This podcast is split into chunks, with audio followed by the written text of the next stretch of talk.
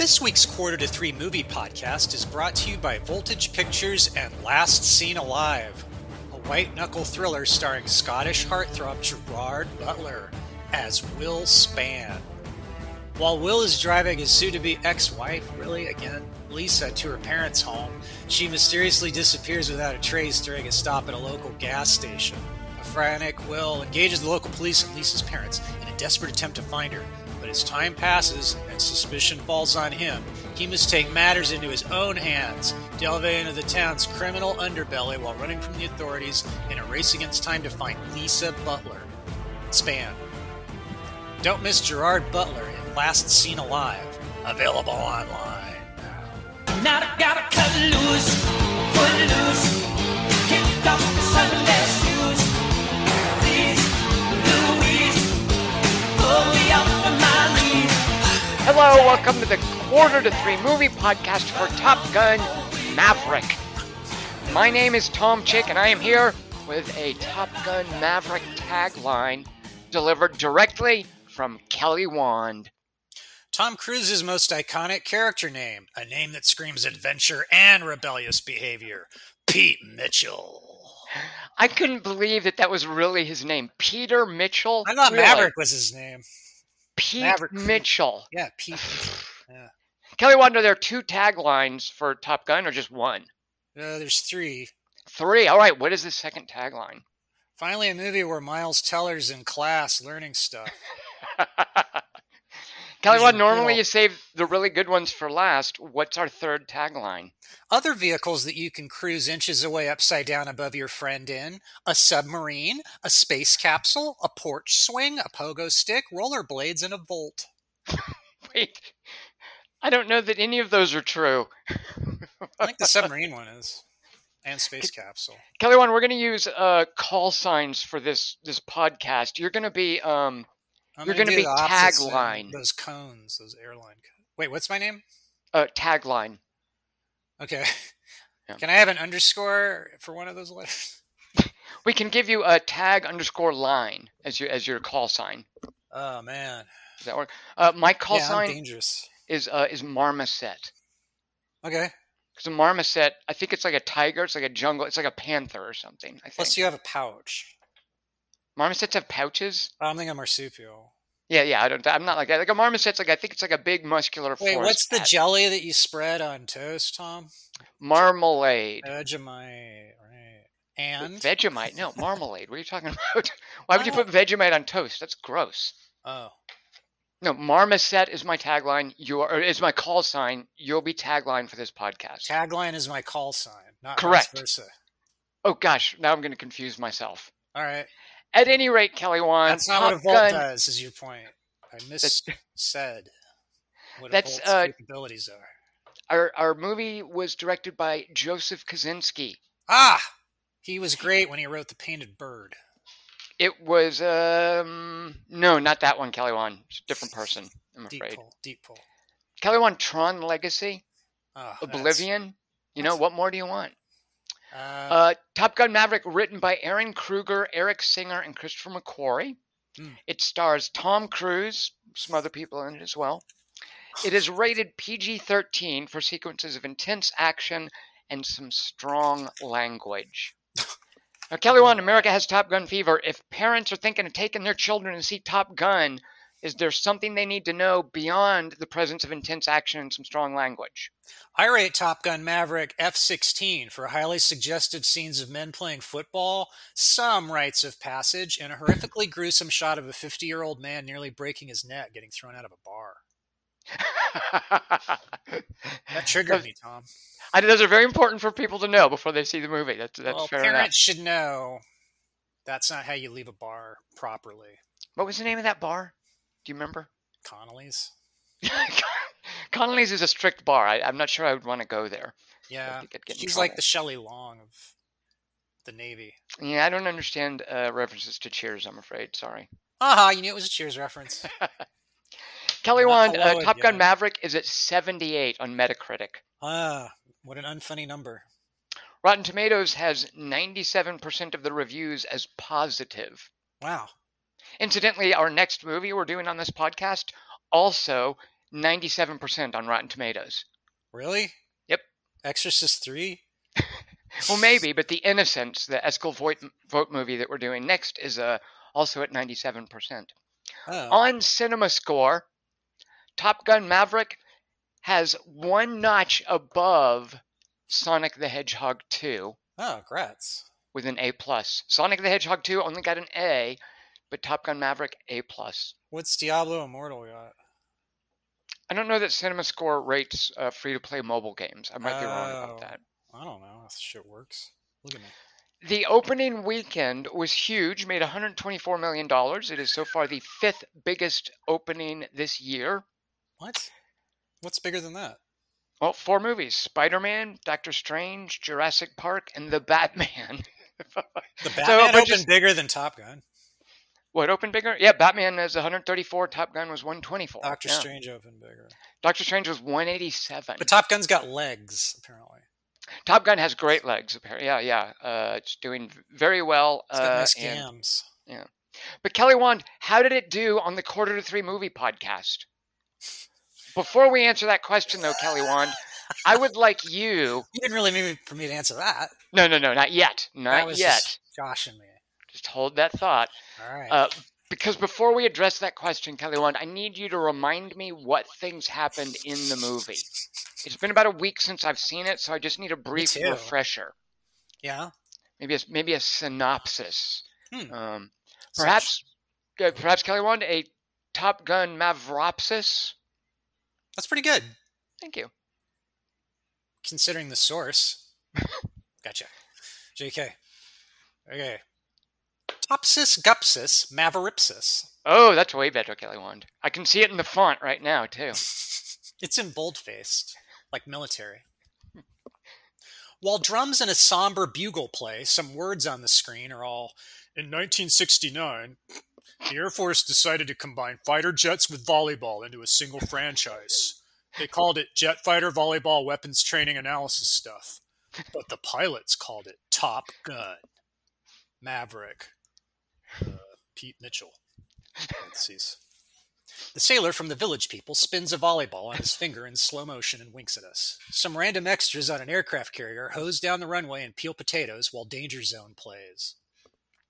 All the dumbasses I went to high school with who joined the Navy after seeing Top Gun one suddenly get up and go talk excitedly to the recruiter standing behind the concession counter to re-enlist. Beside me, Kelly McGillis sits on top of Rebecca DeMornay, scowling. I didn't want to be in this anyway. Why Why is she sitting on top of Rebecca DeMornay? Um, I mean, I'm her. not. I don't object to that. Well, they take. It's like all of his leading women. Oh, Risky Business. No, very good. I get it. I get it. Yep. So it took me a minute to catch up. That was the part that confused you? Yeah.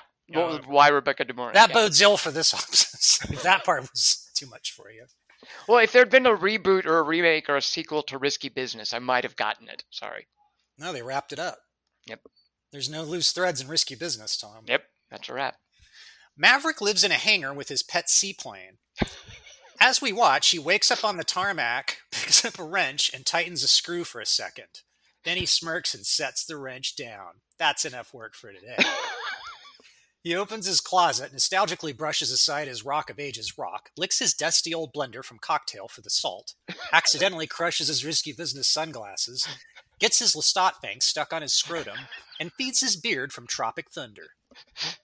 Then I he got pulls... all of those, Kelly Wand. Those were great. I right? Those. Yeah. It's a, it's a love letter. The closet. Then he pulls out his bomber jacket from Top Gun, graced with its trademark Chinese flag. He pulls the motorcycle out, too, and drives to work to see his black friend. At the security gate, he grins at the guard, Tom Cruise, and goes, Hey, fatty. And the farmer says, How come that pig's got a wooden leg?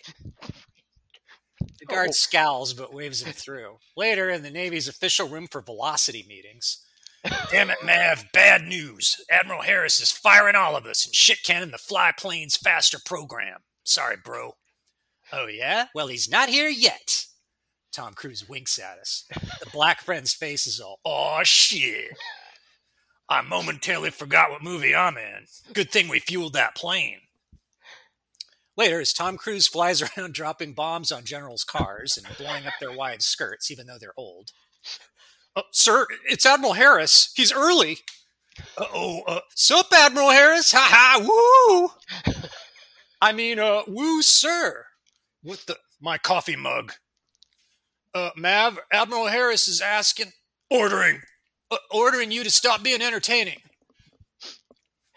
Uh, Air Harris uh, is asshole piece of shit up there. See what I did there? Does he look pissed? I mean, Sir Maverick's just hit Mach nine. Damn, that Maverick's the fastest Mav alive. Sir, um, he just hit nine point one. Damn that fifty-year-old man to hell. My admiration for his speed is gradually outweighing my rage at his insubordination. Sir, nine point two. Give her all she's got, Mav. You got this, son. Sir, uh, nine point three. In the same year as the first Top Guns, I released the classic coming-of-age tragedy, The Predator, in which I taught millions of Generation X children jungle survival and also how to survive a cackling alien attack using only mud and Apollo Creed. Hey, Arnold, how's Missus Freeze? Costner! Leave my wife's name out your fucking mouth! The only time you've ever been convincing was Junior. Sir, uh, nine point three, still. Eventually, Tom Cruise lands and stands in a room. Damn it, Maverick. Mach ten. That's faster than any human's ever gone in this franchise, except Goose's body when he crashed. Thank you, sir, but it's not the acceleration pedal, it's the pilot. Well, his foot. Well, Maverick, since you personally went that fast, I got no choice. We're going to keep everyone else here at their jobs and bust you all the way back to Top Gun one school. But, sir, I... Don't give me that look, Mav. Sir, it's the only one I've got. Literally. Well, and this. Little similar. Maverick, if it were up to me, I'd have you shot. That's actually what the law says I'm supposed to do to plane sealers. You're a dinosaur. Everybody uses drones now for suicide missions. But Vice President Iceman says fuck safety. He thinks you'll learn a valuable lesson by going back to where it all began and teaching a motley assortment of untried recruits who are also the best fighter pilots in the world, especially this one guy, Bob, how to fly a suicide mission. Wait, Iceman, the guy who thought I was an impulsive idiot in the last movie, now considers me the voice of wisdom? Sir, I'm where I belong, sir. Wait, where am I? Get him the hell out of here. Tom Cruise drives back to the set of Top Gun one. On the way, he tries to outrace a plane, taking off with his motorcycle, but loses as usual. So he tries to cheer himself up with alcohol. Mav, it's me, Jennifer Connelly. Oh, hey, uh, were you in the first movie? Wait, you were the cabbie in Collateral. I never forget a face. Uh, you were about to ask me how long it'll take you to get me off. Well, like I told McGillis, uh, you are three feet taller than me, which could be good. Oh, Mav. I mean, shh, look, actors playing Air Force cadets, including the son of your best friend who died because he forgot how ejector seats worked. Shh, if I hide my face, they won't see me. Shh. Sorry, Tom, you know the rules. She rings a bell. Hey, everybody, drinks on Tom Cruise here. Everybody cheers and vomits. The cadet characters walk into frame with a pool table. Hey, Phoenix, any man ever mistake you... Uh, I mean, wait. Nope. Have you? I mean... Hey, look, guys, I peed my pants again. Bob. Bob's all. I see we're all wearing our hats. Hmm. H underscore N G M A N. I'll figure out your call sign someday, Hangman. Hey, Rooster, Fantastic Four sucked. I'm cocky and handsome. Also, your character trait in this is that you like to fly slowly. Ah, I got a stash in this. Ah. Suddenly, there's an unoccupied piano in front of Rooster, so he starts A D R-ing Great Balls of Fire. Beside me, McGillis is all, you take my breath away. Maverick's all, ah, at least my deciding to come here tonight can't get any dumber. Uh, Maverick, credit card declined. She rings the bell again. Then everybody except Miles Teller, who doesn't notice somehow, starts chanting, overboard, overboard. They beat the shit out of Tom and toss his body through a shattering window onto some sand. Tom smiles proudly for a moment, another bar tab evaded.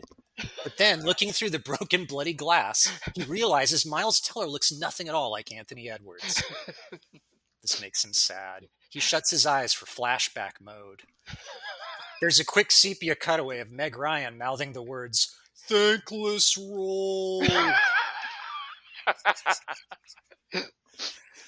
While Tom stares into space looking sad, all three hundred people in the bar see the war hero they just kicked out looking dejected and sing even louder and laugh. But Connolly cares. Not enough to go console him right then, but enough to look deeply movie concerned. The next day at Top Gun H Q. Yeah, drones would make uh, way more sense. Uh, I'm Admiral Ham. Uh, but when I heard Suicide Mission, I instantly thought of you, Maverick. Thank you, Admiral Ham. Although I haven't flown an F fifteen since Mission Impossible nine. Maverick, you misunderstand. We don't want you to fly in this movie. We want you...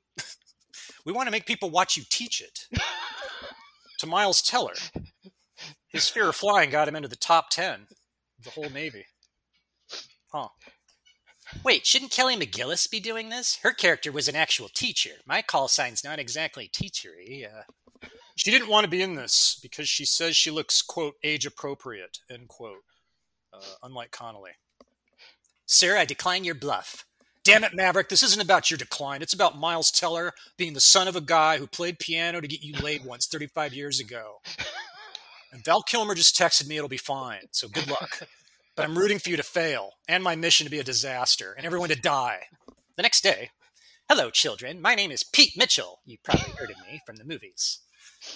And your moms.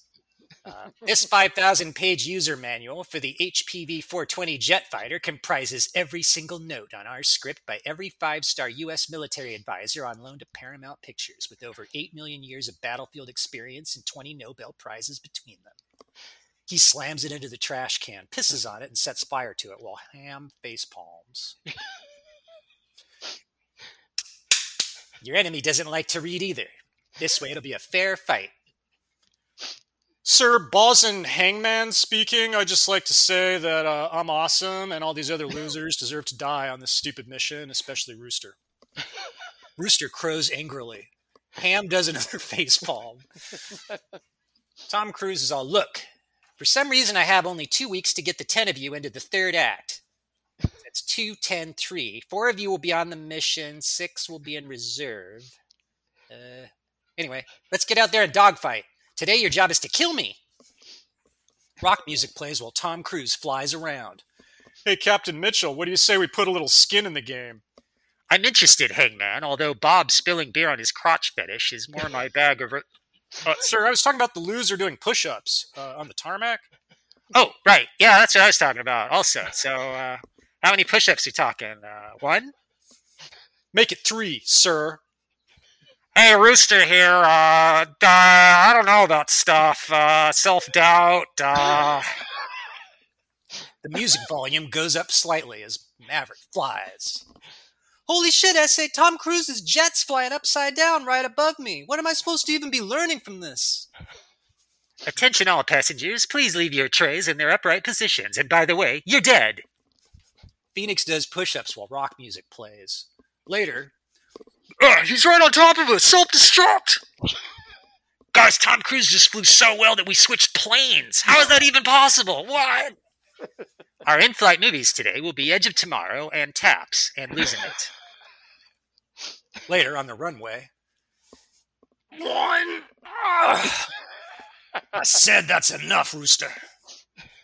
Beside me, J K. Simmons plays Wordle. Later. Damn it, Maverick, your job's not being awesome. It's to make sure these sweat hogs blow up the target and come home. And come home, sir. Sorry, I thought you were going to stop after your target. From now on, you'll tell me everything you think in writing. What the hell is this? A clipboard with my thoughts, Admiral Ham, as instructed, sir. Uh, ask Ham what a hard deck is. And a dark hold. Damn it, Maverick, get the hell out of my sight. To celebrate his victory over Admiral Hamm, Tom Cruise goes on a sailboat ride with Connolly. Water pours over the gunwales, slowly sinking their boat. Uh, I don't sail boats, I just land planes on them. Uh, lesson one, Mav, that's not a sail, it's an afterburner. Then they have a motorcycle ride without helmets at romance speed. Then they make out in her attic, but it's age appropriate. Hey, remember that time before the first movie took place when we did that mundane thing together? Mom, I'm home. Why are Maverick's soiled underwear on the front doorknob? And what's with all these stains? Uh-oh, you better go. But out the window, even though she probably saw your motorcycle in the driveway. Oh, Connolly, I'm never falling out of your window again, although I'll probably get thrown out of your bar many more times. Oh, Mav, you completed me at hello. Thanks. Hey, careful, I could die. Wow! Oh, hey, kid character. Uh, yeah. Top Gun Maverick. Are those my condoms? Were those in your bed? It was her idea. Just make sure they don't break again. Tom Cruise looks thoughtful. The next day, everybody plays football on the beach while Connolly watches for some reason. No one wins. The next day, things go poorly. Later. Damn it, Maverick. We almost lost Bob out there today. Bob! You made him fly so high he fell asleep. I have half a mind to court-martial you right now. Sir, I was told once that I couldn't handle the truth. Um, okay. And it hurt my feelings, sir. And rice, too. I mean, these are my real teeth. Damn it, Maverick, get the hell out of my sight. And just for griping about Anne Rice, we're shaving a week off your training time and two minutes off the mission time. Respect the cock, tame the cunt, sir. Yeah, dismissed, Maverick. Jesus Christ. Tom finds a different darkroom with Rooster in it. Yeah, man, I, I don't self-doubt. Fuck you for letting my dad die and taking his dog tags and throwing them away. What the hell was that? Uh, and you literally shitting on my application to flight school? Ah, uh, you. You weren't ready. Or my digestive system was too ready. Eh, I don't believe in myself yet. Rooster, Rooster runs off crying. Maverick looks thoughtful. Then he gets a text. Come to my office and read more texts from me face to face so I can be in this. Tom's all, oh, cool. Is this McGillis? After a long silence, an, emo- an annoyed emoji followed by, no, ice. Tom flies in a helicopter to the White House to visit Vice President Kilmer. There's a statue of Kilmer wearing antennae playing volleyball out front. Inside, Tom Cruise watches Kilmer type. I want to talk about work. Well, now's your scene, so Val points at the words on the screen. Um, yeah, I, I read those. Can you type something else? I want you to inspire Miles Teller's character better. Yeah, maybe we could just use drones for the mission. Eh... Like General Hamm, Admiral was talking, and then afterwards I just take the kid out, get him drunk, bond with him without risking our lives. Val points at the words on the screen again. Arnold bursts in. You are not the real Batman! Arnold's arrival causes Kilmer to have a heart attack. He dies. At the funeral, a ten-gun salute fires next to Tom Cruise's ear while he's trying to deliver a eulogy. Ah, Jesus. Iceman died doing what he loved, making me hug him. Oh, here's a funny story, how he got the name Iceman. It's not really safe for work, but uh, later. Damn it, Maverick, that was the worst eulogy I've ever heard in all my years of military service. The mission's canceled. No, wait, I'm going to teach it now. Me, John Hamm, but incompetently. Actually, you know what? I'm going to help the Russians launch the missiles at our fighters myself, and then drop the bioweapons on your fucking face. Actually, you know what? Later, Maverick sits on Connolly's porch till she comes home. I had a dumb day, New McGillis. Maverick, remember what you told me when you asked me if I'd ride a horse in this, like career opportunities? Don't think, do. It almost worked. Wow, you quote me to me. We're perfect. The next day. Uh, good morning, students. Captain Mitchell has been fired for his friend dying. I will be taking over. Now, I've decided you'll all be using the wrong kind of ammo. And flying the jets backwards. Are there any questions? Yeah, sir, Rooster's dad died in the last movie. Why you self-murder? That's enough, both of you. Now, where was I? Um, I also want you all flying in cockpits full of cement. Um, sir? Not now. What the? Who's that flying on the radar screen over my shoulder? It's Maverick, sir. And he's coming in guns hot. Attention, flight attendants. Uh... Damn it, why do you idiots keep leaving fueled jets on the runway for him? We're letting him into the base. Ah! Sir, he's at Mach nine point three again. Um, like last time. Bombs away! Miracle number one! Mission time, zero point one second remaining. Maverick, flying ability, genius level. Damn you, Maverick. If I may, sir, he's where he belongs. Later. Damn you, Maverick. You just did the simulation with a tenth of a second to spare and nearly passed out. Any rational man might see such a close call as reason to re-risk assess the whole operation. But you're disobeying orders and stealing government property, specifically a billion-dollar plane, has convinced me to entrust you with ten billion dollars planes and the lives of these young people. So, uh, you know, pick which ones you want to have uh, more screen time with. Sir, I choose Phoenix and Bob and Rooster and uh, whoever the fourth one is. Uh, Connolly? Later on the runway before the mission. Rooster! Uh, uh, uh, uh. Hey, Maverick, uh, about you picking me to go on this mission, uh, I know we had lots of time to talk in the locker room just now, uh, and in the hallway, uh, but I guess we didn't say anything all that time. Um, yeah. They stare at each other. Eventually. Uh, this is the Top Gun H Q P A system. All pilots, feel free to confide personal information at this crucial juncture. We have plenty of downtime before the mission. No fighting success. I guess we'll talk after the mission, Roost. They nod gravely. Minutes later, and the sky's over Russia. Okay, team, watch your six. Damn it, Maverick. Rooster, you're flying too slowly. Uh, yeah, I can't do it. I, I, I, Rooster, don't think, do. Sir, Rooster's plane is suddenly flying faster. A bunch of radar screen extras cheer. Admiral, bogeys. The guy points to sinister C Gs on his screen. The music turns Russian for a second. Mav, you've got company. Um, yeah, bombs away. I... Rooster, no! Some snow blows up. Rooster did it, sir. Target destroyed. The extras hug and point at their screens. Missile lock. Hey, everybody, who needs flares when you can block missiles with your plane? Wow! Maverick, you idiot! Warning, Maverick down. Yeah, sir, I, I didn't see a parachute. Uh, I'm going after him. Negative, Rooster. Repeat, negative. All units fly back to the carrier. Maverick is dead. And we got the target, so let's celebrate all of it. Tom Cruise farts awake in some snow. A Russian gunship sees him and flies closer. Tom tries to trick its laser guidance systems by hiding behind a log, but the Russian pilot tricks him back by flying over the log and aiming its turrets at him.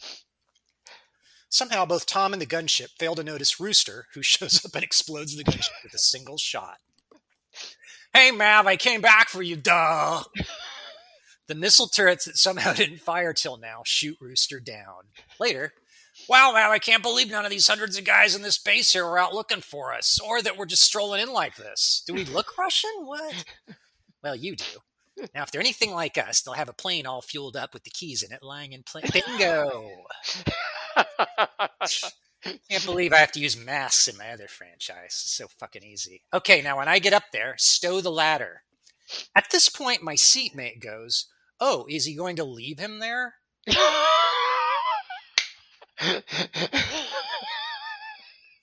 That's what I said.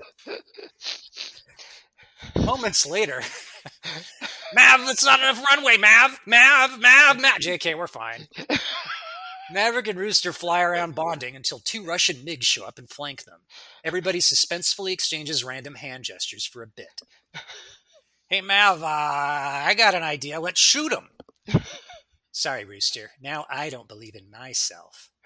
Mav, uh, think or do not. Uh, there is no... Uh, uh, Tom Cruise grins at us and shoots down one of the planes. That's for your dad, Rooster. In your face, Russian. Wait, I thought my dad died in a training exercise, but the music drowns him out. They try to trick the other Russian pilot by flying around, but eventually it acts like it's eventually going to shoot missiles back at them. Rooster, I just want you to know I thought of you the whole time I was with Connolly, and I'm wearing your father's bra, but his panties. Mav, I, I, I like you now. The Russian slowly starts to hit his fire button, but suddenly... Someone call for another off-screen missile? Hangman. Everybody makes it back to the carrier and parties while the Russians shake their fists impotently from all the surrounding destroyers. While all the other soldiers cheer deafeningly at a polite distance, Tom hugs Rooster and goes, "Thanks for saving my life. Uh, I shoved you in the woods earlier for comic effect, but..." Yeah, the woods part reminded me of my dad. Duh. They hug while music cheers and soldiers play. Tom goes to Connolly's bar, but is told she's off on a sailing trip. He sighs and drives off. Years pass. One day, while he's teaching Rooster what a wrench is, he sees Connolly's daughter smirking at him from an unspecified distance. Then Connolly's silver beamer blocking his runway. Everybody smiles while music plays. Some jets skywrite Maverick. Period. Tom starts to kiss Connolly, but then winks at us. Days of more thunder. Huh? Ready? The end. Oh my god. Danger zone! I'm still I'm still dying at Vice President Iceman. Oh yeah. That was awesome. He texts now. That's his new thing. And New McGillis. Oh, she was so great. Uh, and the same height. Kelly Wand. Okay. Uh, now we have to talk about the movie. That's the sad Look, part. Kelly Wand. I mean, what's a movie part? That is slightly better than this and a movie that's not quite as good? You know, I was having trouble with overs because um, there's not that many jet movies that I feel like I've seen. Like, okay. Was Top Gun the only one besides Stealth, that Jessica Biel waterfall thing? Jessica Biel waterfall thing. You don't remember Stealth with one of the, I, the, it's either I, Josh Lucas or Lucas Black? Oh no, no, you're right. With Josh Lucas. Up. Yeah, yeah, yeah. I do, I do. Yeah. And Jamie Foxx, maybe. I was gonna say, yeah. Who's the black guy in it? Right, Jamie. Oh, Fox. The cabbie from Collateral. Yeah, right, right. There you go. Uh, but I didn't go with that. I just wanted to mention it for fun. Um, I went with uh, Airport seventy-five because ah, there you go. Is that the one where it sinks? Or oh no, that's the one where the Cessna hits it. Yeah, in the, in the front. Yeah. So it's a failed dogfight. That it is. Sure. And I wasn't sure if Firefox was my over or my under, but my under is Top Gun number one because uh, I didn't like Top Gun one. I found it to be really girly and romance heavy. It was like a chick flick, I thought, but I remember okay. it being inexplicably, crazily popular, like Avatar, back in nineteen eighty-six, and I was like, "You guys are all crazy." And that was the first time I realized the public can be really dumb. So. That was a very valuable lesson to me as a creative, Tom. But wait, your over is Airport seventy-five? Yeah. So you didn't like this? or, or, or, or were No, I love Airport seventy-five. Oh, oh, you do like Airport seventy-five. Okay. I liked uh, this, too.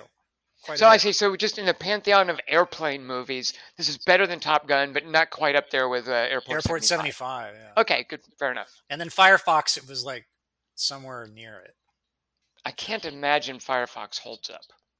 I can't either, but he, he like is in Russian territory for a while, so he has to get in fistfights and stuff, and then um, I don't know. It also it's a telepathic plane, right? Yeah, yeah. And he so he has to go get up against a Russian with another telepathic plane. Why didn't you just steal both of them, or why didn't they just send two guys? Anyway, um, yeah. But I was a big fan of Top Gun Maverick. I was really surprised that okay. I was saying that. So, all right. Well, Kelly Wand, my over and under are. Um... You were trying to think of, of jet movies. Yeah. I think of this as very much a Tom Cruise movie, obviously, hmm. uh, because it's very much powered by his, his charisma, his appeal, which is considerable. Um, and I would put over this, and I, I like this as well, Kelly Wand. I'm a, I'm a big fan of this, although I don't necessarily think it's good. I just think that it works. Uh, I think we'll it's talk- great. I think it's beautifully edited. Okay, we'll talk about that in a minute. But my my I'm I'm. taking it from the perspective of someone who, who really enjoyed it, uh, who think it's very, I think it's very effective, but I didn't like it as much as another Tom Cruise movie called Oblivion, hmm. um, which I feel has a great sci-fi mystery wrapped around it. Um, Oblivion has a great look to it. I like the focus on the characters over the hardware, over the concept. Um, so I like this a lot, not quite as much as Oblivion, but I liked it a lot better than Edge of Tomorrow, which I thought had a weaker ah. premise and, and an uneven use of its characters.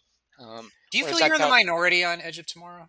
Probably. I mean, a lot okay. of people like that. Yeah. yeah. I mean, it's a, it's a Doug Liman movie. It's well enough made. And yeah, but my issue with it is I didn't care for the, the premise, and I didn't care for the, I, I just thought the characters were unevenly folded into the action. Like some of them, Tom Cruise got way more attention than others who I felt should have had more attention. Emily right. Blunt, for instance.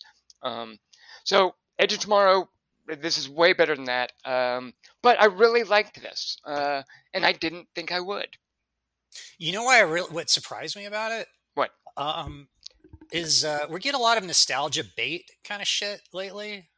And I mean, we're really swimming in it. This Obi-Wan show, which I haven't watched. Um, and, you know, all these sequels and reboots right. and shit. And Top Gun Maverick to me was really exciting because it's a whole, it's like an actual, it's a better adventure than the first movie. And it's like a real adventure. Like he's. So I don't remember much about the first movie at all. I, I'm sure I saw it in theaters. Uh, It's I mostly training this... shit. Well, it's also a super Tony Scott movie, I'm guessing, right. and I, that's just not really my bag. Um, it's not my bag either, in there, but there's a ton of just romance and like right.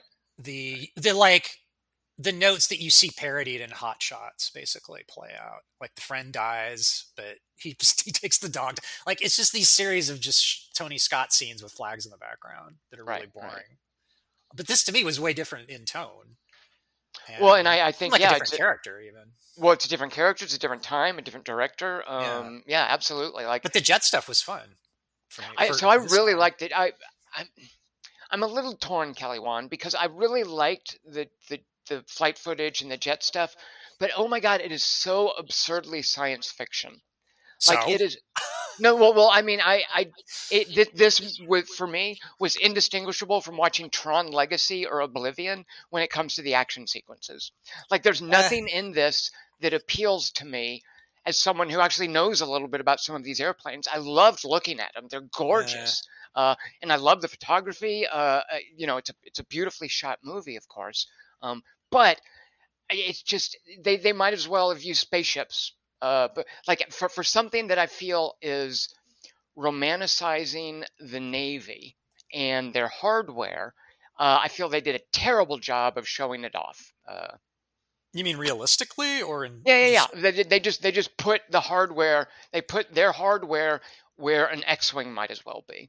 Like there's nothing in here about what the F eighteen actually does, about why an F fourteen was in service for so long. There's nothing in here about what modern naval aviation is like, what modern aviate combat is like. Uh, and I'm okay with that. Like, that's not necessarily a complaint, but I just, I, you know, it was no different from watching spaceships shoot at each other for me. Well, I mean, for me, that moment happened very early in the movie because the whole idea that, I mean, he gives him a speech about drones, and then the mission really would have been, this is the mission they would send drones on.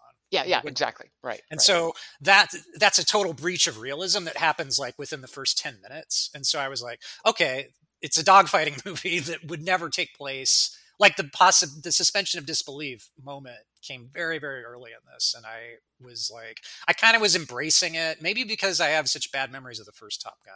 And so I was like, oh, these are no- these are more interesting notes than the first movie subjected me to. I- I, you know, that's a good point, Kelly. When I think the issue for me, the way I would put it is I have a hard time suspending disbelief when it is a piece of equipment that I know about and admire. See, I know nothing about it. So yeah, I'm like the F eighteen target audience for this.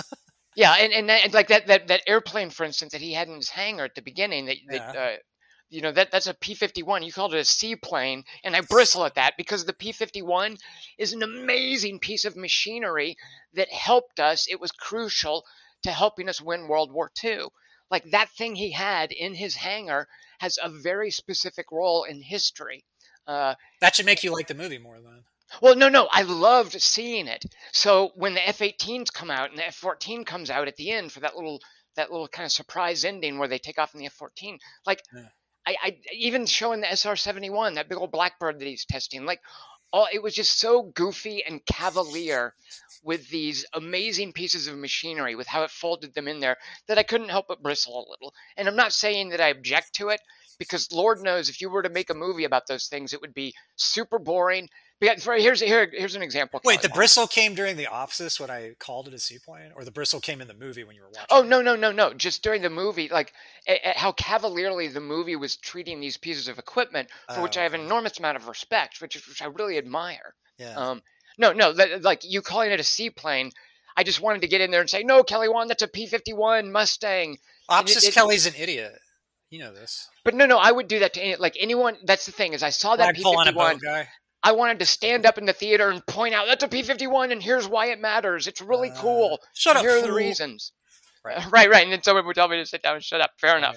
Right. Um, but so I, I don't know. It was just kind of a, a feeling I had as I was watching it is, and I, I think a lot of people who maybe like, I don't know if someone you're in the Navy. You're expecting too much from a summer blockbuster, but go on. Well, I don't, again, I, I'm not expecting the movie would be shot differently. I'm just talking about like how I reacted to it, it was, as it was yeah, happening. Okay, that's true. Um, and it made me wonder, too, if people who were in the Navy watching this movie I'm might curious. have... Pardon? I'm, I'm, I'm dying to know what they would say about it. Well, but remember, like, would they have that same weird feeling I have about how cavalierly it's treating the, what these things can and can't do? I think um, they'd be ambivalent, and they would go, it's good we saw it at all, and... It was fun. Like, I, I would say hope, what you're saying.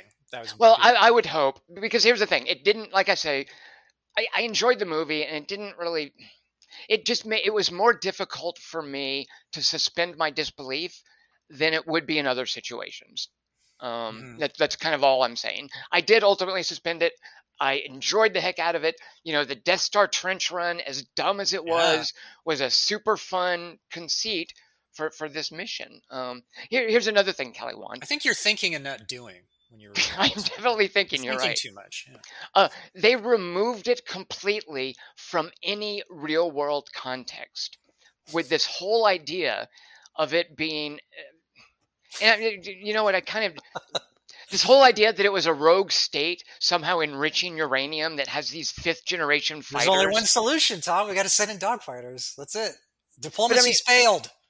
But but that diplomacy with whom? It was a rogue state. Like they, they invented – no, it wasn't Russia. There was clearly never another country mentioned in this movie. Right. We don't even know what territory they were flying over. Uh, doesn't matter. But that's the thing is I, I, I kind of like – I want – I wish that details. there had been some real world context. There are good guys and bad guys in the world right now. And I don't – I wouldn't have minded if Tom Cruise bombed North Korea or Russia uh, – who else? I guess maybe those yeah, two. Yeah, that's the thing. The I'll... first Top Gun's not a war movie either. I know, I know. It's a training movie. This one's so, more of a war movie. So, you know, I, I really should. That, that I'm, I, I freely concede I'm being silly because this movie is a great time, and these aren't real objections I have. They're just things that I noticed and kind of idly you're taking to the You're taking the defense of the planes, so there's something noble about your uh, moaning. Well, that's a very kind way to put it, but but, but I, I think it, you have the right idea, Kelly Wand, when you say I'm, I'm thinking, not doing. In that doing state of mind, I had a great time, but there's that little corner of my brain thinking, eh, I don't, that's that's not how an F fourteen works. Okay, here you go, Kelly Wand. I'm just going to get this out of the way, and then we're going to stop talking about realism. Those wings that fold on an F fourteen, uh-huh. you know, there's that whole thing where he pops them forward as they're going to take off, and Miles Teller's like, whoa, what are you doing? That's crazy. Don't do that. Yeah. That's how you. That's how an F fourteen takes off normally. What's like Miles thing, Teller saying? Pardon? Miles he, Teller is surprised when he pops the wings forward. But why would he be? Is that wrong? He shouldn't be. Popping no. the wings forward gives it more lift for slower flight when ah, it takes lift. off. Like right. It's so stupid that the movie somehow presents rolling the wings forward as something bold you would do on takeoff. Uh, Tom, Miles Teller's in the top ten pilots in the country. I know, right? Right. You're just some random video game dude. And that really, like, again, these are such dumb complaints, so I don't know why you didn't shut me down earlier. I think it's hysterical. No, because I want to hear your whole, well, I want you to win me over. But... Well, here's here's the thing. I approve, here, I am probably a lot more conservative than most people think because I agree with ninety percent of, like, what a classic liberal believes. However, one of the areas where I feel I am kind of conservative is I am supportive of Top Gun and this movie as celebration, as necessary celebrations of warrior culture. Um, I I think that it is valuable sure. to rom- to yes. romanticize the horrible position that we have to put young men and women in to fight wars. We have to make it appealing. Recruit poster. Well, basically, in a way, to create this romanticized image to uh, attract them. And I, I mean, it's a terrible thing that we do, um, yeah. you know, fighting wars. And, and it's a terrible thing that any nation does. But you basically have to trick people into thinking that it's that it's fun, that there's a, that there are upsides. And there are, it's by the necessary. way. necessary. Yeah, because it is necessary. It's a terrible, necessary thing that any that any nation needs to do.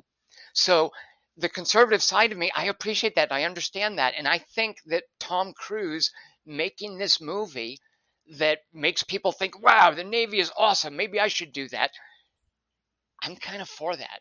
And I, that makes me feel like super conservative and weird to say, but wow. that's kind of my feeling as I watch this movie. I'm like, yeah, go Navy. You know, the, the funny, Top Gun came out in eighty-four, eighty-six, okay. Yeah. And then Tailhook like kind of erased the goodwill from Top Gun. Like the Navy was Top Gun for five years or so. And then for the next twenty years, the Navy was Tailhook, which was that, that uh, you know, that, that uh, there was, there were conventions where they're harassing women. It was basically Tailhook was instrumental in calling out how the, the U S military establishment is unfair to women. Uh-huh. Um, and I feel like we've made a lot of progress. And I am comfortable with now going back and let's go back and celebrate now the Navy and then the Marines and the Army and the Air Force. Um, I feel like Tailhook, that, you know, that, that did damage. And now we can start applying these little fun recruitment patches like Top Gun movies. Well, women like the volleyball scene, so it wasn't a total loss. Man, I wished that volleyball scene had better lighting on uh, Monica Barbaro. I, that volleyball scene, I'm like, yeah, fine, okay, Glenn Powell and Miles Teller, sure, yeah, they're cut. Could we please put more lighting on Miss Barbaro? Oh, was she Phoenix? She was Phoenix, a oh. beautiful young woman who plays Phoenix. Yeah, I, I noticed they they didn't they didn't feature her nearly as much in that volleyball scene as I personally would have preferred. Right. Well. Um, it's not just for you, Tom. It's for everyone. But that's another thing, though, Kelly Wand, is part of the fallout of Tailhook was the Navy saying, yeah, okay, we're going to put women in more – they're they're allowed to be combat pilots. They're allowed to serve on uh, more combat ships. Uh, so, you know, I, I love now that we have a Top Gun that's got – there's only the she was only the one woman, but um, but it's got a, a female character in it. Well, so. And she made the Final Four. And, and she well, doesn't and do I, anything disgraceful. Well, I, I liked, too, that she was one of the prominent cast members. Yeah, I liked that a lot. She wasn't Bob. She was not Bob.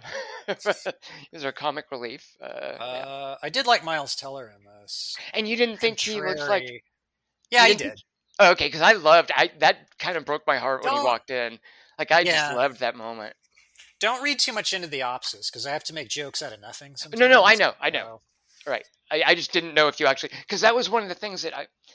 You know what, Kelly Wand, can I tell you how – all right, I've complained about this movie. Can I tell you now how when this movie makes me understand when directors go soft?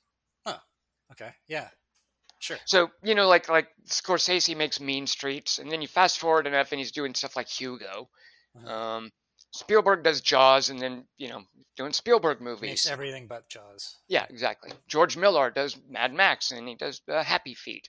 Um, but then well, he comes around Fury to Road, yeah. Fury Road, right, right. But I realized as I was watching Top Gun Maverick, I too have become an old softy, Kelly Wand. Uh. What I would have previously dismissed as like sentimental or cliched. Uh-huh. Super worked for me, and I'm a little oh. sheepish about it.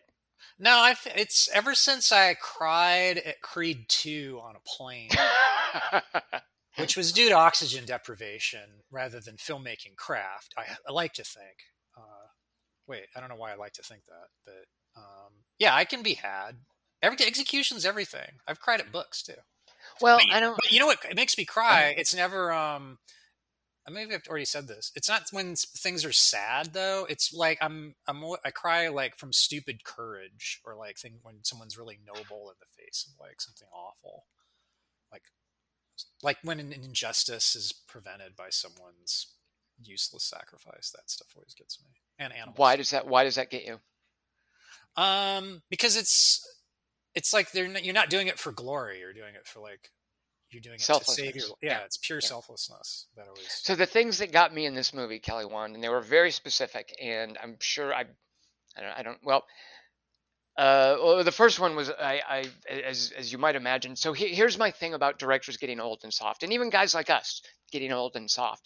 The things that you might otherwise dismiss as sentimental or cliched, if you live long enough, if you go through life long enough and amass enough experiences, some of those things will end up having a very powerful resonance for you. Of course, because there's certain. So for, yeah, go ahead. No, you know, well, so for instance, um, the whole thing with Val Kilmer losing his voice, like from right. throat cancer, you know, after what I've been through, and after there, there were times going yeah. through it where, even as recently as eight months ago, where I thought I was going to lose my ability to speak. Um, so seeing what they did with this character, even though, like you said, I thought it was a little silly because he was his nemesis. I seem to recall. I don't. remember them bonding, but but I was okay. Like, they did. Oh, okay, okay. So it, yeah, but also that was his son's real voice when he was talking. Just F Y I. Wait, whose son's real voice? Val Kilmer's. He can't even speak? Yeah. Oh my god. So it's kind of like an F D R Pearl Harbor moment. Oh, are you kidding me? He I mean, overcomes... I know they in that stupid Snowman movie. I thought they, you know, they tried to get him to speak, and or I think they just dubbed over his voice in that. Yeah. I didn't know. Because I actually thought he sounded so good. I was so happy for him. No, Kelly Wand, you fucker. No, sorry. Oh. Well, no, you're supposed to be moved that his son was there to help. I am moved that I am. But I really did think, you know, he doesn't sound that bad. I don't know why they didn't have him do the rest of the scene. That's the thing. Oh. If he sounded if he sounded that okay, you could have just done the whole movie. Yeah, yeah. I didn't know that. But he has to over... It's more science fiction. Well, I mean, that's the thing, though. As you might imagine, that...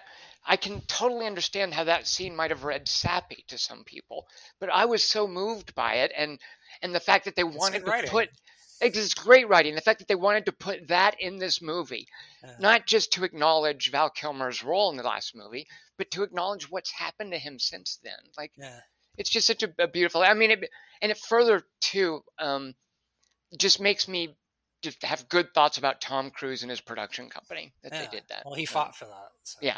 Oh, wait, are you saying? Yeah, yeah, exactly, right. But he didn't have to I, fight very hard. Well, I don't, exactly, right, because I don't doubt, too, that the idea was floated, hey, let's just recast the role or cut the role or something. Yeah. And I can totally see Tom Cruise or someone saying, nope, let's do it this way. Yeah. People will appreciate it. But the bigger one for me, Kelly Wand, where normally I would be, eh, okay, whatever. I mean, I, I, I will never admit to crying in a movie. Uh-huh. I will lie about it. So I am telling you right now, Kelly Wand, uh-huh. I did not cry in this movie. Oh, good. But you don't know what... if I'm lying or not. But I will tell you. If you had really... cried, what would have made you cry? If I had cried, it would have been seeing a story about watching the son of your friend who died come into himself, hmm. like discover himself, become himself. Thanks to you. Because... I had just spent the weekend with, with Christian's family oh. watching Kiernan Murawski graduate high school. Mm. So all that stuff about Tom Cruise sitting there thinking of his, of, of Goose and, and looking at Goose's son, like I just had this powerful, powerful resonance from having spent the weekend with Kiernan and mm. just thinking so much about Christian. And, uh, you know, if that hadn't happened to me, I might have thought, oh, that's just super sappy and stupid. But instead... My God, perfect that timing. Tore me up in this movie. Yeah, uh, yeah, I and I loved it. I think I was I thinking that too, and wondering if you were getting any of that. Well, it's I, I mean, you're up to, and it is such a universal thing. But it, you know, right. if you live long enough, it's going to happen. Your friends are going to die, and their children are going to be left behind, or their yeah. kids, yeah, yeah. Um, so the the things that, uh, yeah, I, I this movie, whether or not it was good, I kind of don't care. Because it was effective. It really got that me. Makes it good to me. Like, well, no. I, because I'm a very cynical yeah. man, and it was working on me too. And that I'm not an easy room, so I give I credit the movie for me not disliking it. Would you say it was mean, what's not, what makes it good? What what fails to make it good? Well, here's the thing. I want Realism. to call it – I want to be able to say this movie was overly sentimental and it was cliched. Mm. I don't know. Is that true? Like, I don't know. Not compared that make... to the first one. That's for goddamn sure. But watch Top Gun one. You'll come crawling back to Maverick. Uh, you, you're definitely right. Yeah. Yeah. I was I had zero interest in this fucking movie until I saw it, and it was it took me about ten minutes, and then I I was I fell for it really hard. Like, the dialogue was making me at first I was laughing at the dialogue, and then I was kind of laughing with it. Like, I was charmed by it. Well, Kelly Wand, I'm Hangman, glad you brought Rooster. Oh yeah. Right, right. I'm glad you brought the dialogue up. Do you feel ready for a game of good writing, bad writing? Yeah, I don't remember much bad writing, so I'm going to All right, well, let's go to a brief put on my thinking cap. Oh, yes. Yeah, well, let's have a brief commercial break, and then we will come back for good writing, bad writing. I hope it's a really good commercial. This summer, take a break from superheroes and swimming pools to see Where the Crawdads Sing, produced by Reese Witherspoon, Kaya Clark, otherwise known as the Marsh Girl, by the townspeople of Barkley Cove, is mysterious and wild. Abandoned by her family, Where the Crawdads Sing is a coming-of-age story of a young girl raised by the marshlands of the South in the fifties. Watching many years past, when the town hotshot is found dead and inexplicably linked to Kaya, the Marsh Girl is the prime suspect in his murder case. See Where the Crawdads Sing, only in theaters on July fifteenth. Are you ready for good writing, bad writing? Yeah, I'm excited. I have here three lines from the movie Top Gun Maverick. Wow. I'm going to read them to you, and then you tell me if the writing is good or bad. All right. Okay. First, a disclaimer.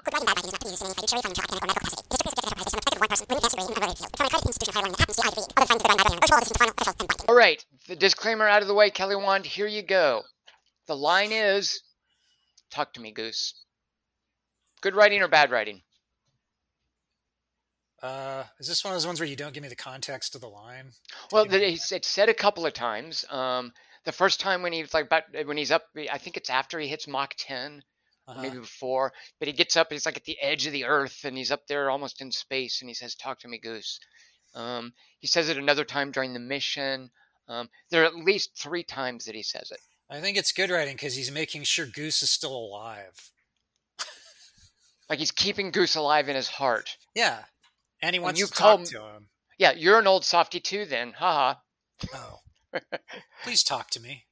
But it is, it is, like, I, I like how it, like, even though I haven't seen Top Gun in however many years, I certainly remember that line because I think it's, like, super quotable, right? Wait a minute. You're quoting what? Lines from the first Top Gun? Well, but they say it in Top Gun Maverick. Talk to me, Goose. Kelly Wand, have you seen Top Gun Maverick? Who's he called Goose in it? I forgot. It, well, it's always when he's alone. It's like a. It's uh, like a. Yeah, sorry. It, it's like he just kind of quietly mutters it to himself. I thought it was a flashback. Where he, never mind. Oh no no no! Okay, the death scene. Well, no, you made me think because I'm thinking I'm going to feel super dumb, but no no no. There, it might. He's be doing a Luke talking Obi Wan. Exactly exactly. Okay yeah. Yes. So good writing, because Obi Wan's always good writing. Um, I will, uh, yeah, definitely. Kelly Wand, you've got it. And especially because, well, yeah, it's good writing for how it invokes the first movie, for how it, it, it. And the verb. It's like uh, the Greenberg uh, ending when she's like, and this is you or something. Or this oh, right, right, right. Very good. Good at the very last line of Greenberg. Very good. Yeah. And then her well, first line is, are you going to let me in when she's in traffic? So it's like that. Well, do you know? So another reason I thought this is good writing. Uh-huh. Well, actually, I don't know. This might be a bad part of the writing. I do like that line. Kelly Wand, you've got a point. But do you remember when Miles Teller says, talk to me, Dad? Oh, no. Yeah, because there's a... That sounds like the movie. It's in the movie, but why would he know about that? Like, why it's would It's just something say- they have in common. It's just, it's it's how he and Maverick are bonding without realizing they're bonding. They both seek Goose's... Uh, And I mean, it sounds, it's a huge coincidence, though, don't you think?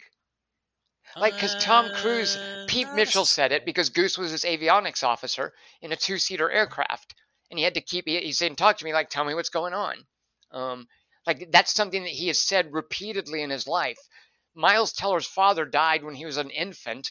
Why would he go through life saying, "Talk to me, Dad"? Because Goose was a legendary talker. He was alive. And when he talked, people listened, and he was really inspiring. He gave really inspiring speeches, like John Hamm. And you know, it was a it was a touching moment in the movie, but I don't feel that you they would have cut it. Which you would have cut the Miles Teller one. Well, because the thing is, I know I see why they did it with the Miles Teller line, but if you think about the Miles Teller line, I think it doesn't make any sense. Well, it is Top Gun Maverick, so I defend it. I mean, I'm not saying it's a bad line. I like the line. Mm-hmm. It's a very effective line. You're saying, well, we don't know. Wait, how old was he when Goose died? Um, well, there's pictures. Sure. There's the little pictures of, of... Yeah, but is that the day he died? Or is that... Well, he died. I mean, it's the, whatever the actor was that they used for the infant in Top Gun. How come Meg Ryan wasn't in this fucking thing? She was. Oh, yeah. Flashback. All right, Kelly Wand, you've got one point. Here's for your, for a second point. Shut out. Sir, I just wanted to say... We'll talk when we get back. It is where you, you brought this this moment up in the office. Uh, it's where Miles Teller says, "Sir, I just want to say," but then an announcement cuts him off. And once the announcement stops, Tom Cruise says, "We'll talk when we get back." See, this Kelly is... Wand, is that yeah. exchange good writing or bad writing?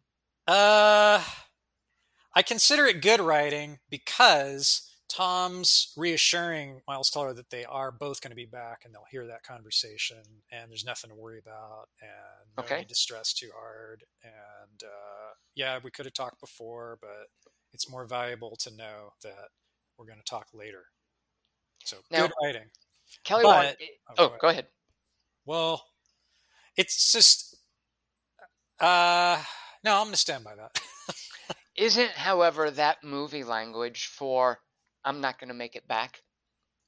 Yeah. Aren't, aren't they setting up the expectation that this whole "we'll talk when we get back," it, Tom Cruise isn't going to make it back. Yeah, but that could be a false flag. Furthermore, when he gets in his airplane and Hondo does that, "Oh, I don't like that look," you know, they're going to do their little exchange. Yeah. Tom Cruise can't muster much enthusiasm for, "It's the only one I got." And then he says to Hondo, "Look, I just want to thank you if I don't come back." Like right. They're setting up that he's not coming back. In a they're Han using, Solo Jedi way. They're, exactly. They're using what we know about movie tropes and about uh-huh. the way dialogue is written to, to make us think this is Tom Cruise's last mission. So that when he does that little maneuver over yeah. uh, Miles Teller's airplane, we think, oh my God, they killed Tom Cruise. Right. They are setting up the trick yeah. several lines in advance. And I thought not. it wasn't just good writing. I thought it was good writing and brilliant plotting. So... Oh. Kelly Wand, you got two. That, I wasn't asked that question, so I will. I was going to say that anyway. So well, maybe we'll have good. we'll have a good plotting, bad plotting spinoffs maybe at some point. But yeah, that's a good point. I mean, and I recognize that line for what it was when it was happening, and I even remember thinking when I heard it, right. "Oh, that's the trick line." Oh, oh the trick line! Like you, you were suspicious of that line. Yeah. Because the this is kind of a stupid, this is a fuck thing to say anyway, but like the movie was so esteemed before I saw it and everyone had seen it that I feel like if he was going to die in it, it would have been spoiled for me before that.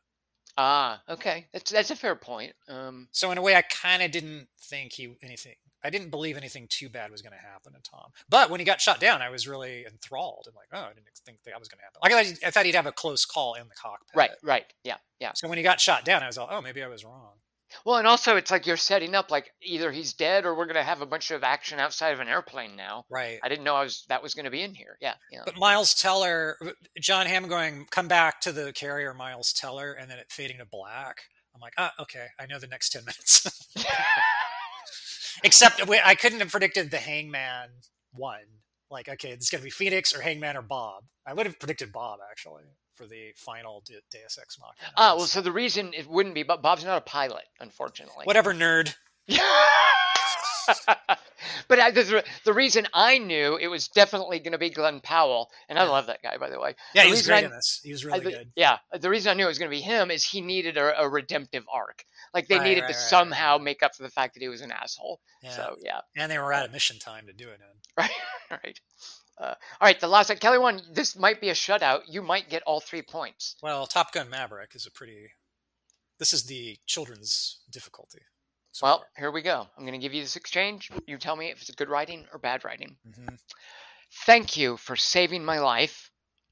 The response is, it's what my father would have done. Ah. Kelly Wand, is that good writing or bad writing? That's good writing. Why is that? Because it's what Goose would have done if he hadn't died like a dumbass. So. That's very sweet of you. Yeah. Kelly Wand, I'm sorry I can't give you a, a, a perfect score because I think it's a stupid line. Why do you respond to, thank you for saving my life, with, yeah, that's what my father would have done? Because we got to no. resolve that arc quickly. But no, no, wait, what kind of reply is that? I mean, sure, he can invoke his father if he wants, but that line makes it sound like he did it because it's what his father would have done. No, you know, presumably he did it out of at least a sense of camaraderie, if not obligation. Like he, no, because that he should knows be the they main have issues reason. About his dad, and he's going, the issues, we now have closure about my dad.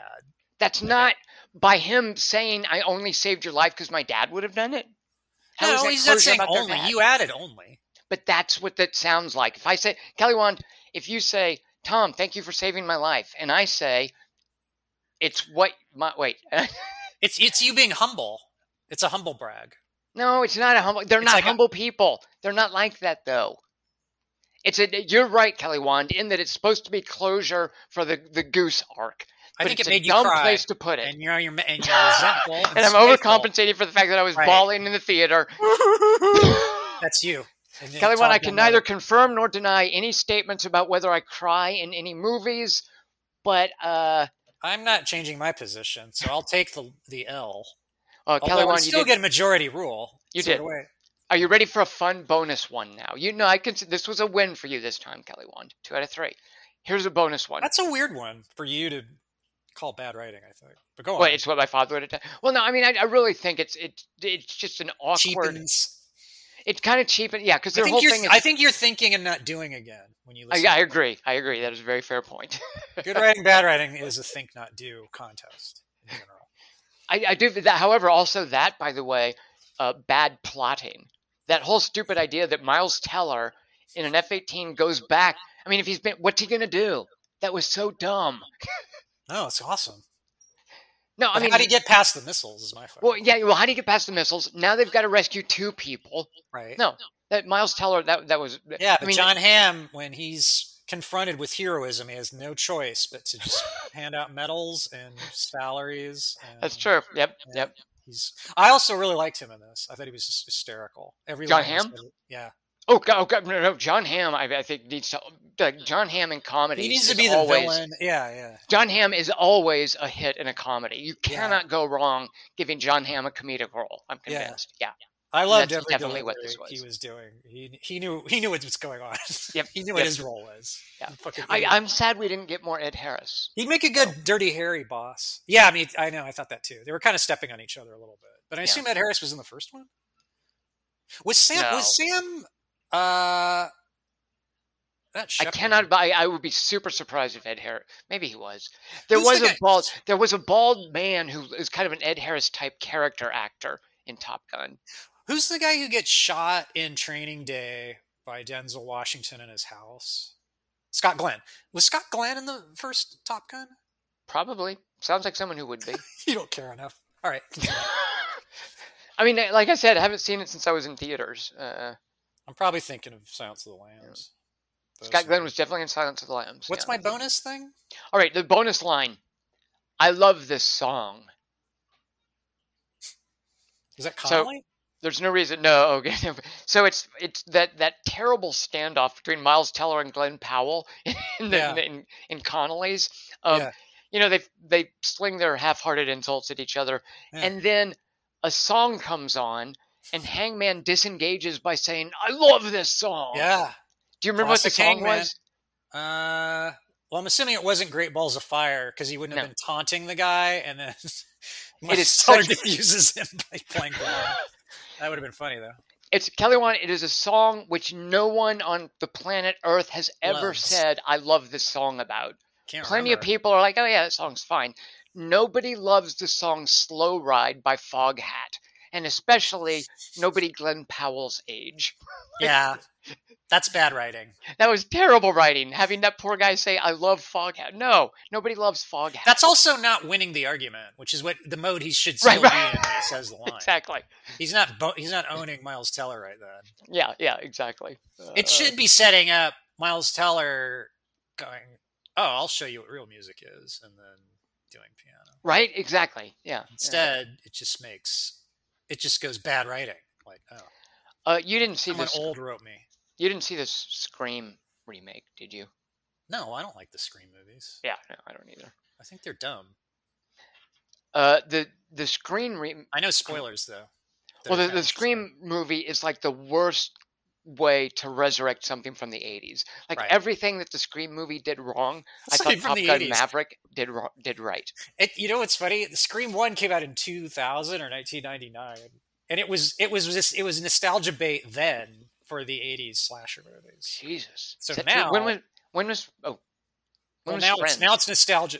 Friends was the nineties. Man, I guess so. so. I guess they are. Okay. Yeah. I remember. I, I have many landmark events in my life for these things too. I remember which T V it was. You know what? I've never seen Friends though, except like one or two episodes. Me I was either. a big Aniston fan, but yeah. I couldn't get into the characters.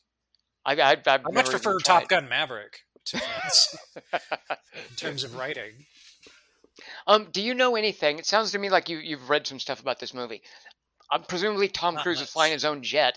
Did they have the young actors also fly their own jets? I find that hard to believe, but I didn't read that. Okay. And I haven't heard it. And you would think I would have heard it. That thing, it's funny to me that that always bothers you because... Um, Like the idea that Tom Cruise, like when he flew the helicopter in the Mission Impossible movie, and you're like, you can't even tell it's him, so it's stupid. And it's like, well, you're right, yes, but it's also, he's doing it for you. You know what I mean? I know you didn't ask for it, but well, it's two things. It's I have two service. responses. Yeah.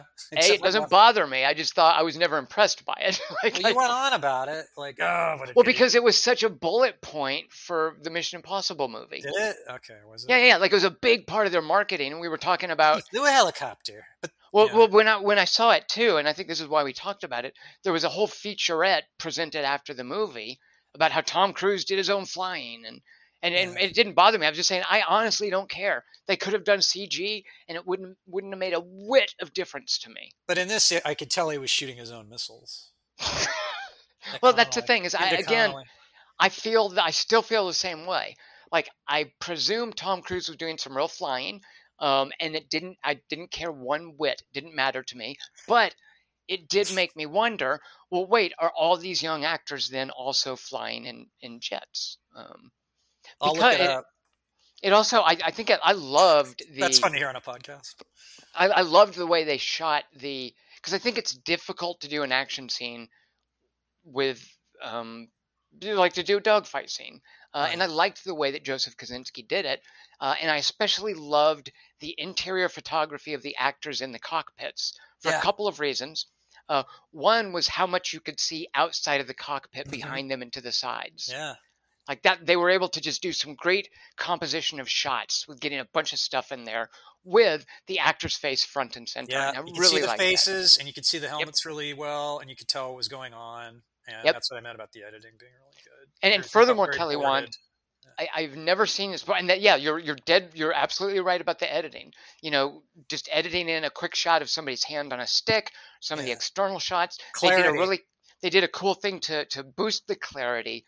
By showing you that computer visualization um, that supposedly they were watching in the control room. So they could layer that on top of the actual photography and then edit in the actors' hands on the controls and then their faces. Yeah. So yeah, the editing was really good. And a touch that I loved so much. Like every time it happened, I just, I just kind of wanted to do a little clap. Uh-huh. I loved seeing the actors touching the canopy when they're looking around. Like they would put their hand up to propel their body as they twist to the side. You know, yeah. if you're, you're in a car and you're in reverse, you put your hand behind the passenger seat to help pull your body in a twist. You know what I'm yeah. talking about? Of course I do, Tom. You, yeah. I was in the Navy. So, well, but, but the, the, so it was a similar thing when they Torque. would reach out and touch the canopy to turn their bodies. I love right. that. Yeah. Because it was clearly not an actor in front of a green screen. Yeah. It was an actor interacting with a cockpit the way that... A real so they were probably on gimbals like Vanessa Kirby, at minimum. What I'm guessing, Kelly Wand, is that it was some kind of a two-seater. Uh, and they just C G and out the, the instructor flying the pilot in, in the back. Yeah, I'm guessing it was something like that. But it looked um, cool. But even then, like... They, I, I doubt they had them land, but even then you can still, like, I've flown an airplane. I've flown, I've done a barrel really? roll, I've done a loop, and I've, it, it, no way. An airplane. Yeah, yeah, totally, yeah. Not a you jet. You never told me that. That's impressive.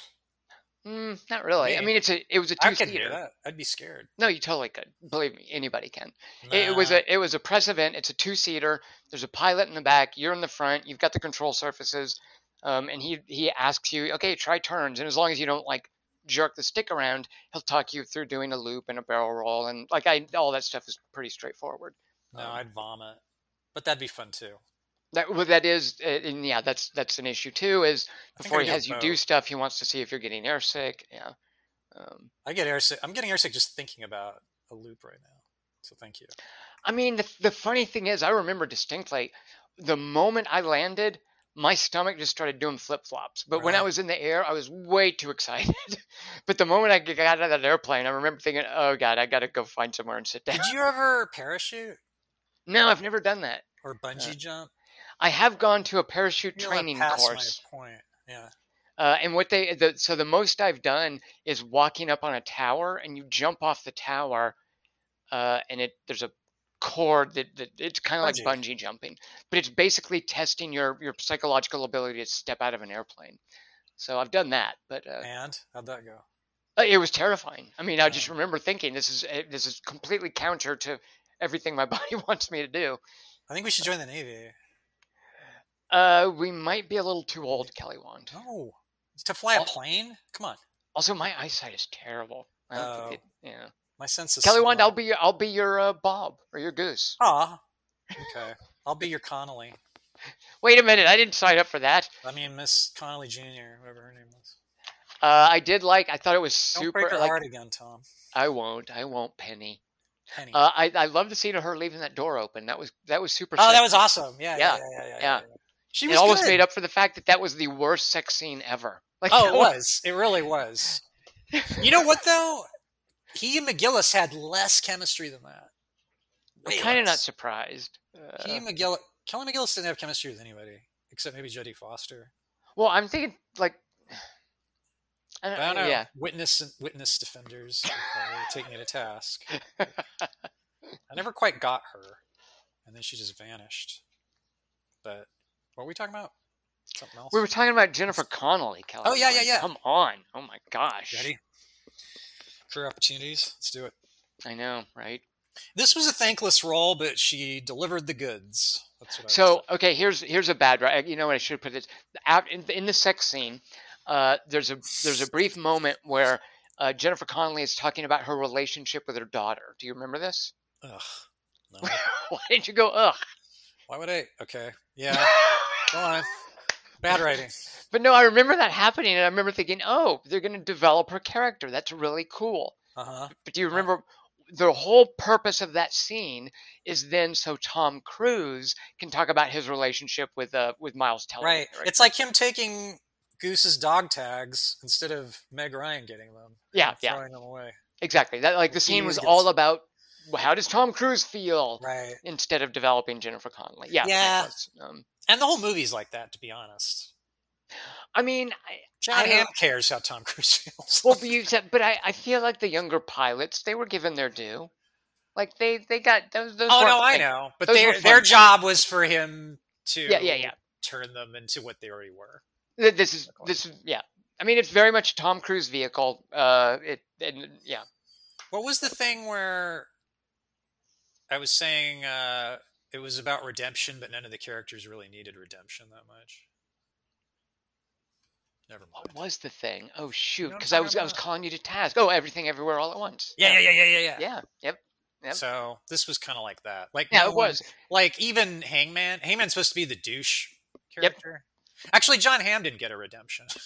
Well, yeah. Well, the funny thing is, I guess uh, he let Hangman save Tom, or well, or he, did Hangman de- de- defy orders also?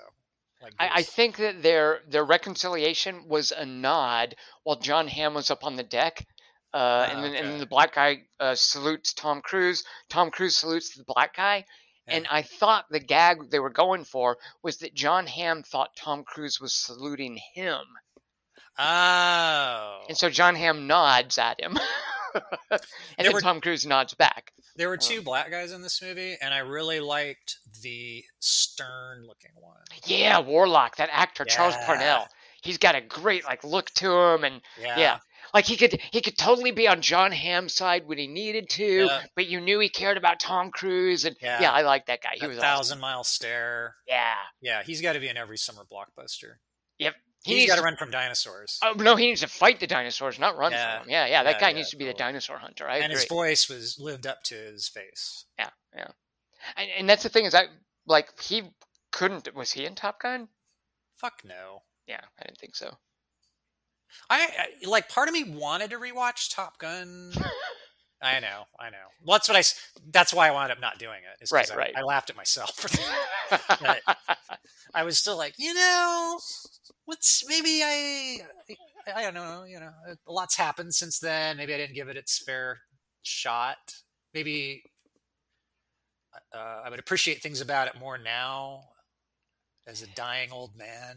Kelly Wand, the eighties Tony Scott movie you want to see is clearly Cocktail. That's Tony Scott too. I would be astonished. So Tom and Tony Scott. Oh, that can't be true. Who else is going to direct Cocktail? Come on. Wait, talk amongst yourselves for a second. Cocktail. That's that's with him and Elizabeth Shue, right? Yes. Yeah. Come on. How is that not a Tony Scott movie? It's too. There's not. A, there's no action. It's just. It's like Top Gun without planes. You've seen Cocktail. Why no, would you see that? I haven't. I don't think. And I've how do you know there's no action? They probably there's probably like a drug cartel they fight. The director's Roger Donaldson. Oh, oh, oh! I know who that is. He made Didn't Dante's Peak, Bond? Your favorite. Yeah, yeah, yeah. Uh, oh, he made No Way Out. I was close. He's kind of a Tony which I really Scott. Like. No Way Out's fucking good. Cocktail's stupid. What's wrong with you? Why are you making me talk about Cocktail? All right, well, Kelly Wand, let's talk about a non-stupid movie again next time. Oh, spoilers. You know, actually, we're going to talk about uh, a foreign movie. You're going to have to read to watch this movie. Or just not read those parts and just try and guess what's happening. As to, oh, right, right. You could. Alternatively, you might know Norwegian. Hmm. So uh, next podcast, we will be doing a movie called The Innocents. With a T. With a T. Uh, it is currently available online. It's directed by Eskil Vogt. That's V O G T. uh-huh. uh, and we'll be doing a podcast for that next time. So I hope you will join us for that. I am Tom Chick. I've been here with Kelly Wand. Oh, sorry. I did it wrong. I am Marmoset. I've been here with Tagline. Tom, you're my maverick. I learned about not thinking from you. I'm all right. Nobody worry about me.